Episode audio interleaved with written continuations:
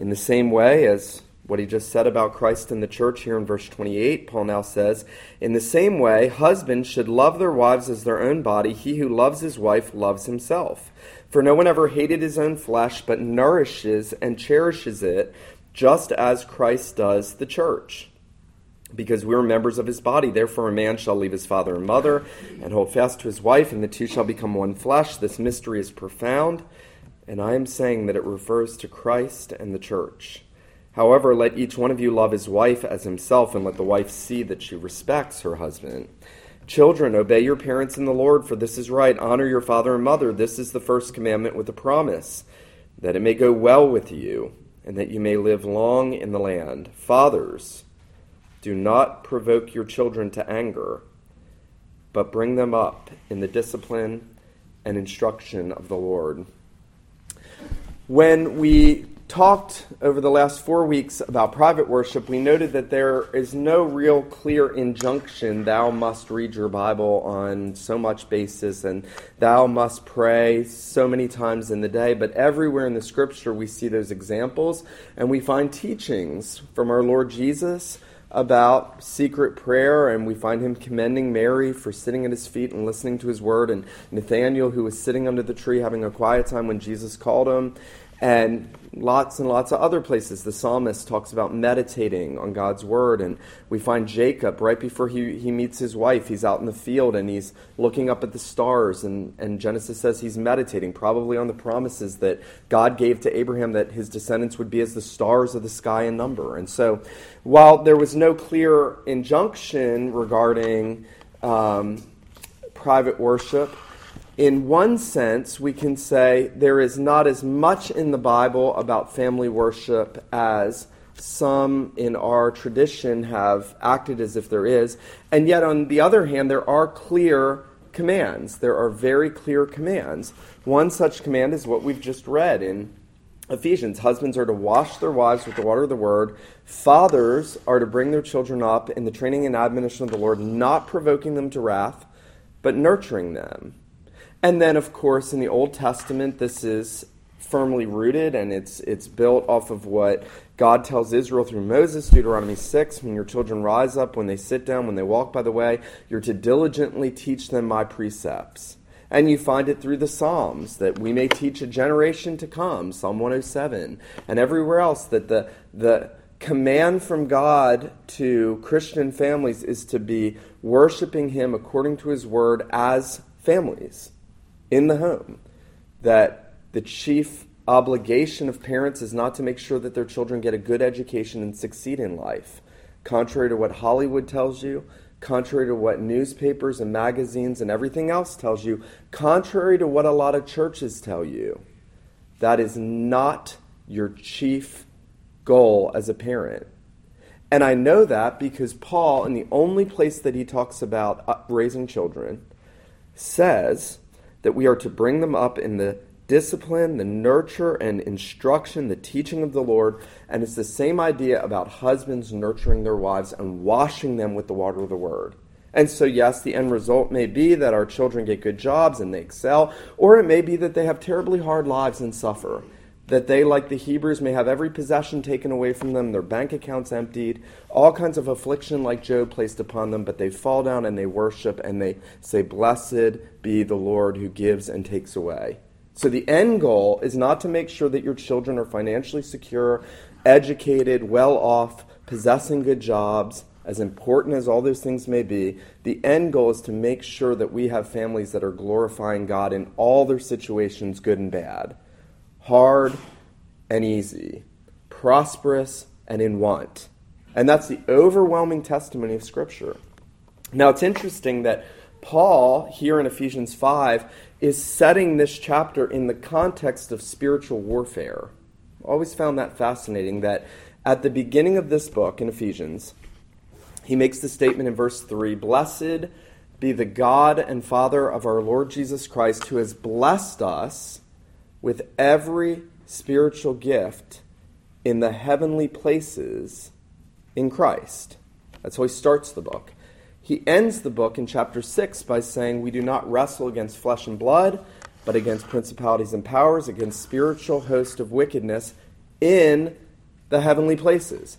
Blessed in Christ with every spiritual blessing in the heavenly places, engaged in spiritual warfare in the heavenly places. Where does that manifest itself first in this world? It manifests itself first generally in our homes and our marriages with our children. That's where the spiritual warfare begins. That's where most of the battle is fought.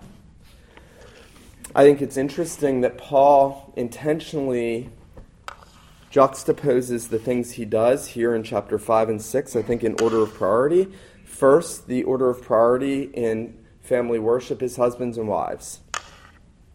Think we very much reverse that in our day. That's the natural inclination. Just like in Genesis, it says that part of the curse was that um, that the man would want to be heavy handed now with his wife. He would want to rule over her, and she'd want his position, that everything is turned upside down.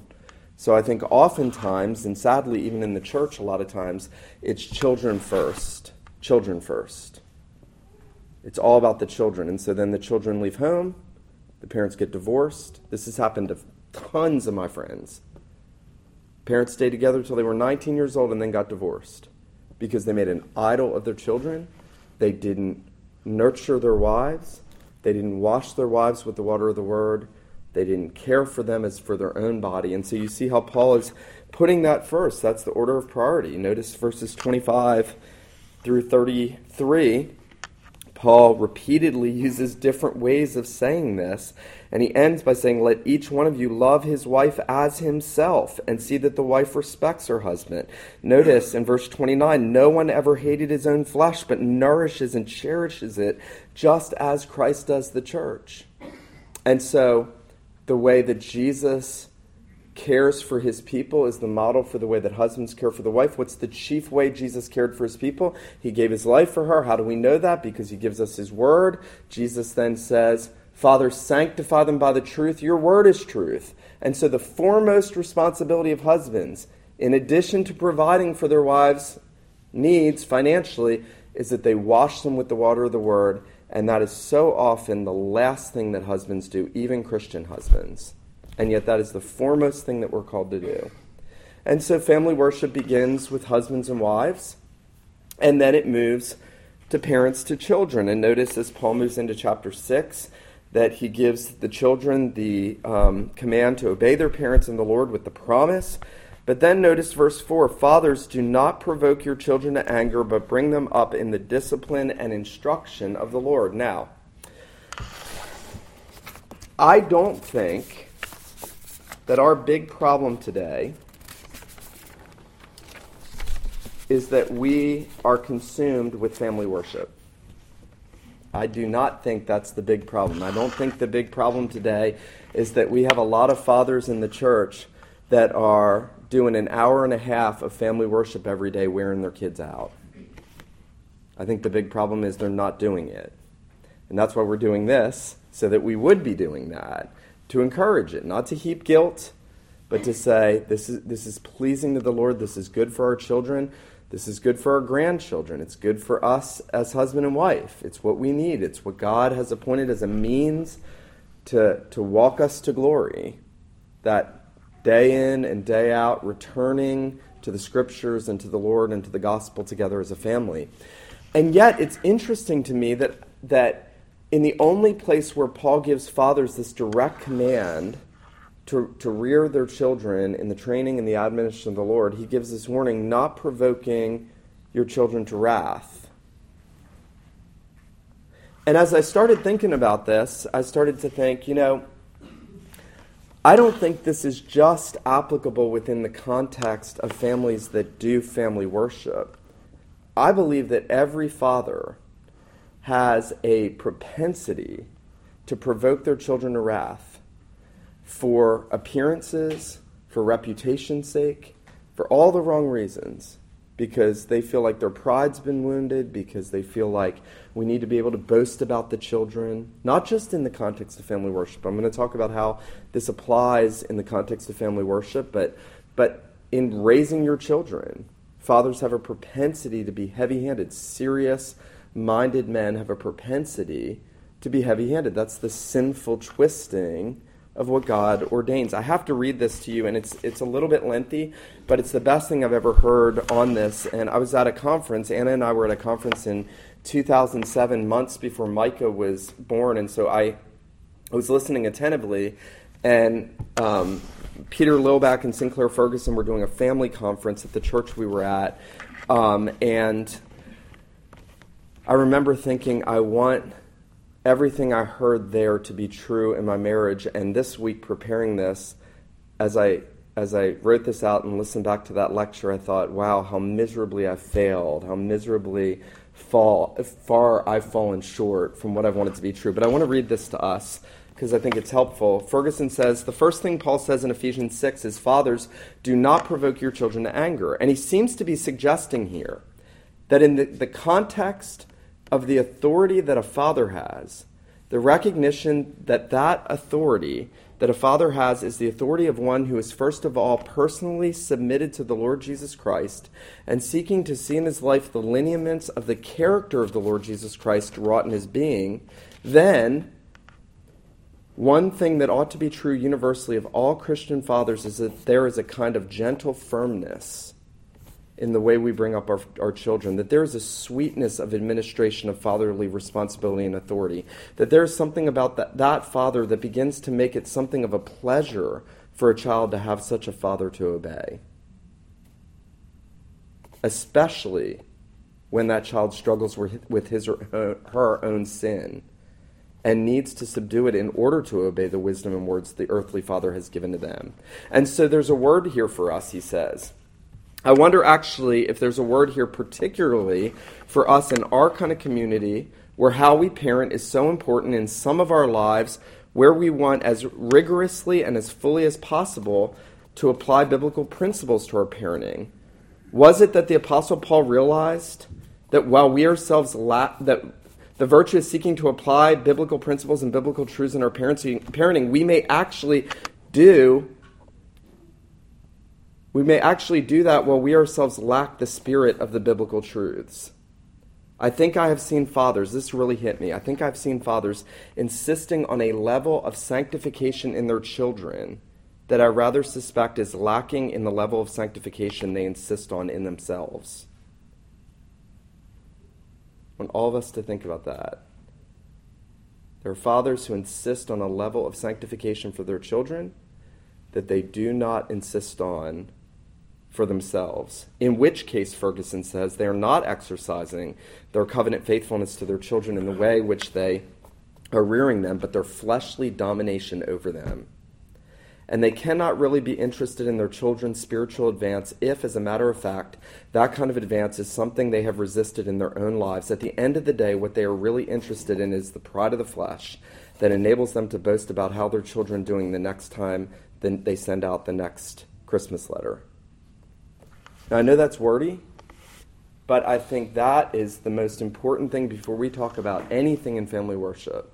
Why have I spoken to fathers? Because Paul speaks to fathers, because God speaks to fathers, because at the end of the day, I have to give an account for what I did as the man God put over the home in which He put me. My wife doesn't have to answer in the same way that I do. Some women don't like that. It's a relief. You will be held less accountable. I don't know why you wouldn't like that.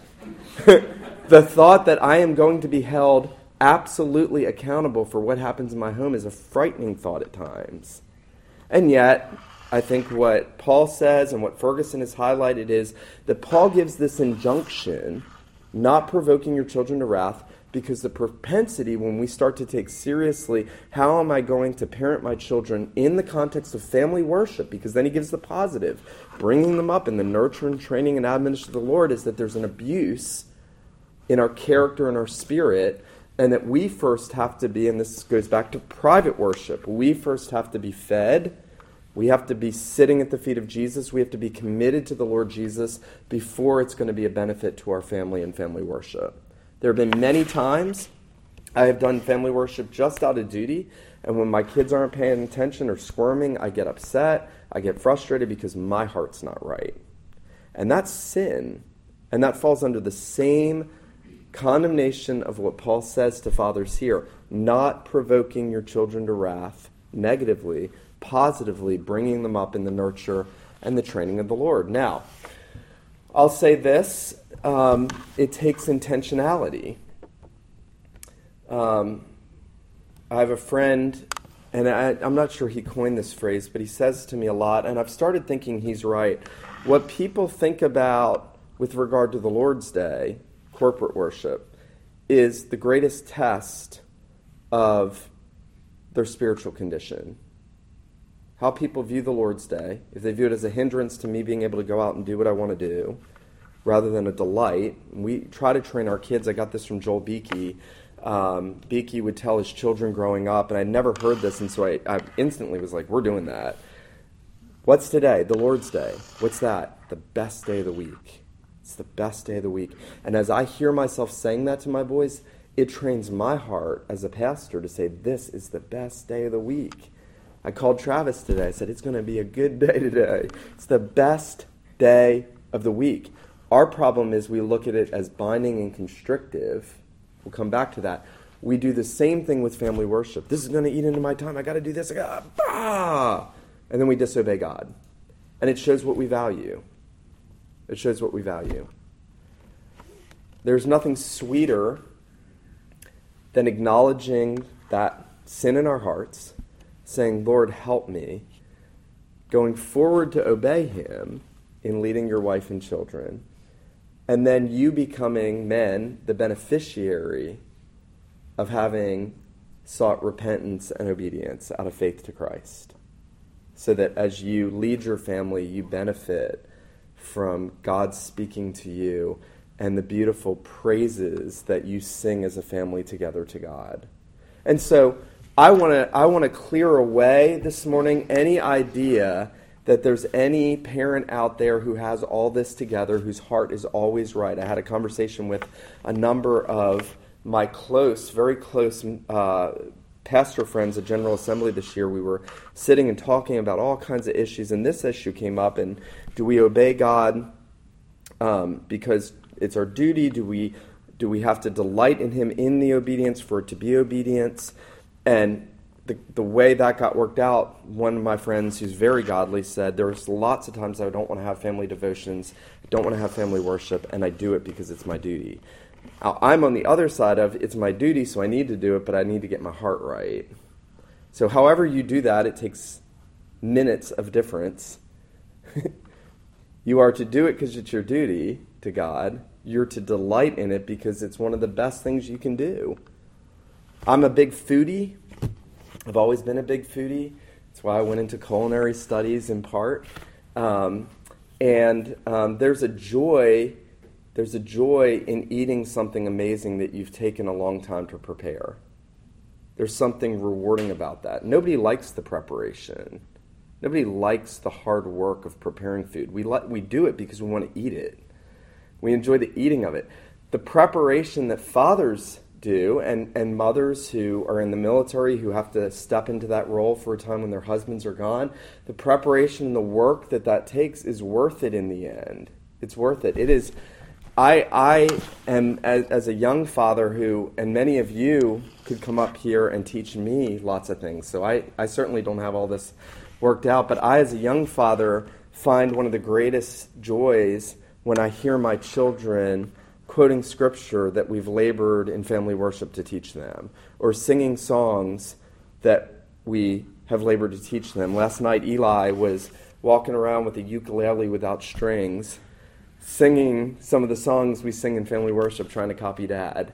And that's like eating an amazing meal. That's part of the fruit.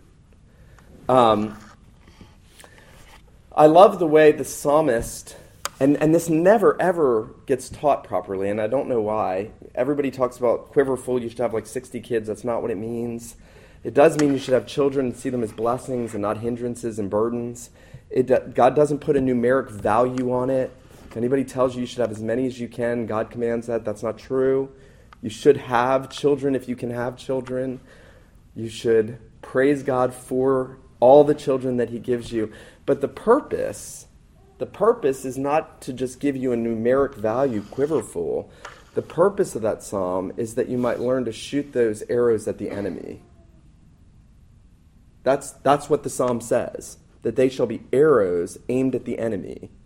And so, our goal as husbands with our wives, as parents together with our children, is that we are together preparing for battle. Remember, I said this is the context of spiritual warfare. The context of spiritual warfare. And it's thick. Listen, all you need to do is spend two hours surfing Facebook if you have any unbelieving friends and reading articles that your friends link to on Twitter, and you will see how thick spiritual warfare is in this world. And the context Paul places husbands, love your wives, and cherish them, nurture them, and, and fathers, bring your children up in the training and admonition of the Lord, not provoking them to wrath, is in the context of we are engaged in spiritual warfare in the heavenly places. We're in Christ, seated in the heavenly places. We have every spiritual blessing in the heavenly places, and Satan is seeking to destroy everything good that God is doing. So, with that in mind, I want to read. Um, I want to read a little further from this lecture that I started from. Ferguson now says, and so Paul's first word to Christian fathers is actually a word of self examination. Am I provoking my children to anger? Do I insist on a pattern of life that is manifest to them even although they couldn't express it in theological terms? It's manifest to them that they have a demand placed in their lives that I have escaped because I happen to be their father. And then I want to read this to you. Ferguson says, I actually think there's a considerable danger in much of the literature I've seen that the actual picture of being a Christian husband comes more from Hollywood than it does from the scripture. It is altogether possible to be a Hollywood style Christian husband and an Amityville style Christian father. That was a house, famous book that said it was haunted from a man who killed 13 of his kids, and a family moved in there, and it was a nightmare, famous horror supposedly nonfiction, that it's possible for me to be a, to think that I'm a Hollywood style Christian husband and actually be a Amityville style Christian father, lacking this tenderness. Now, isn't that something that the Bible emphasizes again and again and again in our ultimate mother, model of fatherhood? The tenderness of God. Listen carefully, especially men. The tenderness of God toward his children, the affection of God toward his children. Paul is saying, let that seep into the lives of your children, if for no other reason than if you do not express the affection of the Heavenly Father, the end result will be that the Heavenly Father Himself will be distorted in the eyes of your children. You understand that, don't you?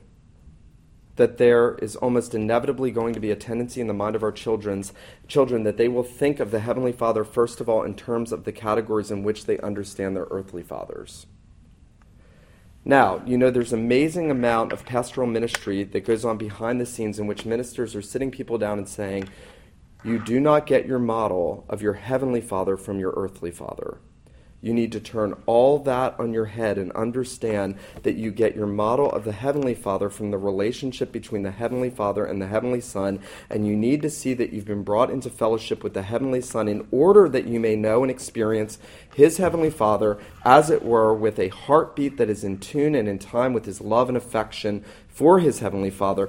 But you know, Ferguson says, and I'm almost done, that's a stage beyond where most of our children are where they are at seven or eight years old.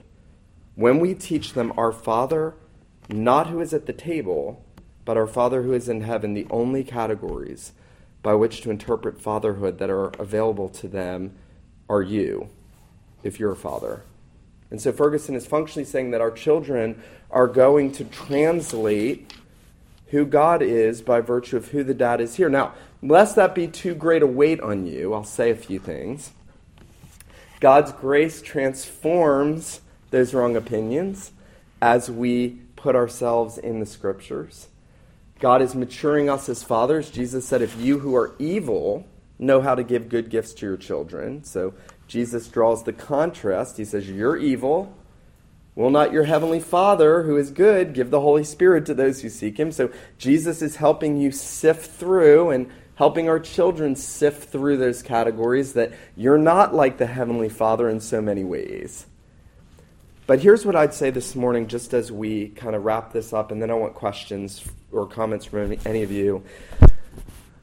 the biggest need as we engage in family worship, in husbands and wives together, is that we as a family see our need for Jesus Christ as sinners needing a Savior. And that we are together putting ourselves under the same standard. And that fathers, while we're laboring to be faithful, and husbands laboring to be faithful with your wives, learn to be patient. Have you ever wondered, men, why, why Peter, the Apostle Peter, has to say, don't be bitter with your wife, and Paul has to say, don't provoke your children to anger? Because that's the propensity.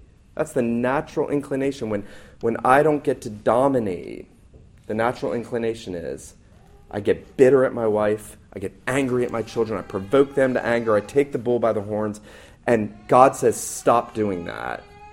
And the solution is fathers are sinners who need a Savior.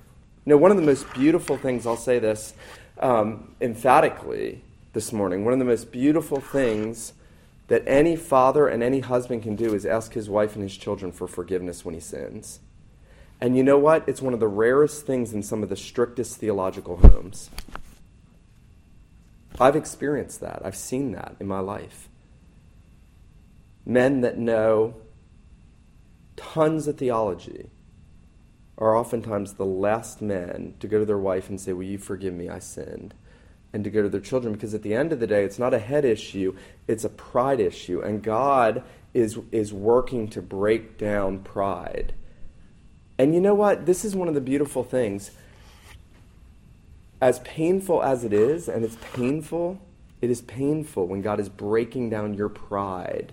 All of us, men, women, children. But you know, one of the places God does that is in the home where the sin manifests itself and repentance has to happen. If it doesn't, it's going to end very badly. But when God grants that repentance, it's sweet and you grow and you learn I can't talk to my wife that way. I can't be harsh with my children when we do family worship. When I fail to do family worship, I can't live in guilt. I can't heap guilt at my spouse when they're not doing family worship as they are. And you learn together to trust God for grace to do what God has called you to do in Christ. And so I think that there's this ongoing application of the gospel, and that's what I wanted to lead with, even though we're talking about who's most responsible in spheres. It's the application of the gospel in your family. And if that's happening, husbands are going to want to be shepherding their wives better and nurturing them as their own body. Fathers and mothers are going to want to be shepherding their children gently and lovingly and not harshly, not trying to exercise fleshly domination um, I want to encourage you, and we, we're going to talk about a lot more in family worship. This was sort of just the touchstone of entering in on this subject. I want to encourage you all to be praying that God would give you grace to, to seek to live this kind of obedience out in light of the gospel. Husbands, love your wives as Christ loved the church and gave himself for her. It's gospel driven. Fathers, don't provoke your children to wrath. Why? Because God the Father doesn't provoke you to wrath. He gave his Son for you so that he might redeem you, so that you might know his love and affection and tenderness, and then show that to your children. Um, you know, I praise God. I praise God that He gives grace that undoes so many bad things, but so often the damage that is done because people fail to do this is sadly irremediable. There's always that tension between nurture and grace, and we learn we learn the example of our parents. We learn the example of our parents. 25 years of sitting under my parents, I learned all the good and all the bad. It's a frightening thought, yet it can be an encouraging thought if we model for our children we model for them. Um, a word to parents with grown children and with grandchildren.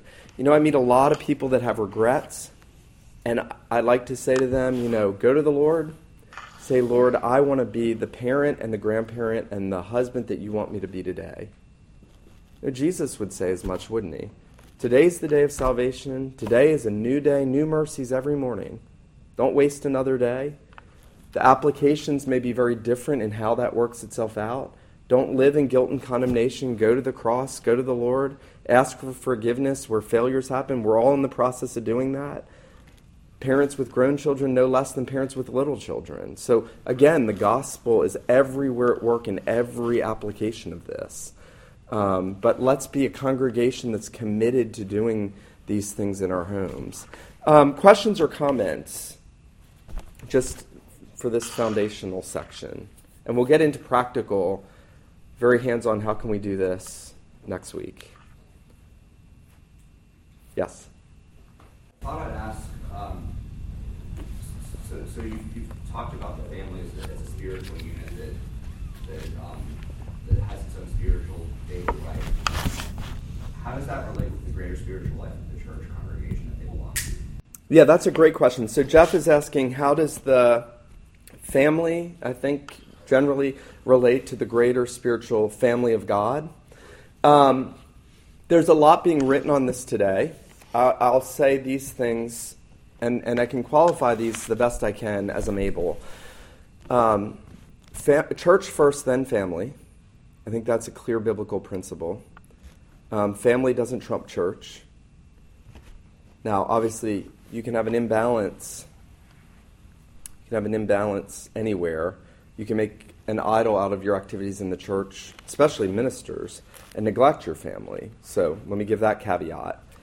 But I think the far greater problem is families that want to take seriously these things oftentimes make family worship worship of the family. That was a phrase I coined a couple months ago that I think for some people, and this is rare, but I think especially in the Reformed Church, family worship can become worship of the family. Um, and so I think Jesus said that, right? If anybody loves father, mother, wife, children more than me, can love the bank account more than Jesus, clearly you could love your child who's worth more than your bank account. Right? Um, the other reason I would say it, there's some proponents that say, well, the family is, the church is a family of families, and so family is most important, and then these families get together. Well, the church is more than a family of families. The church is the family of God made up of widows, singles, some who choose to be singles for Jesus' sake or are given the gift of singleness, whatever that is. I'll never experience that. Um, families um, parents that are barren and that can't, for whatever reason, get away to adopt. So the church is more than just families with 16 kids.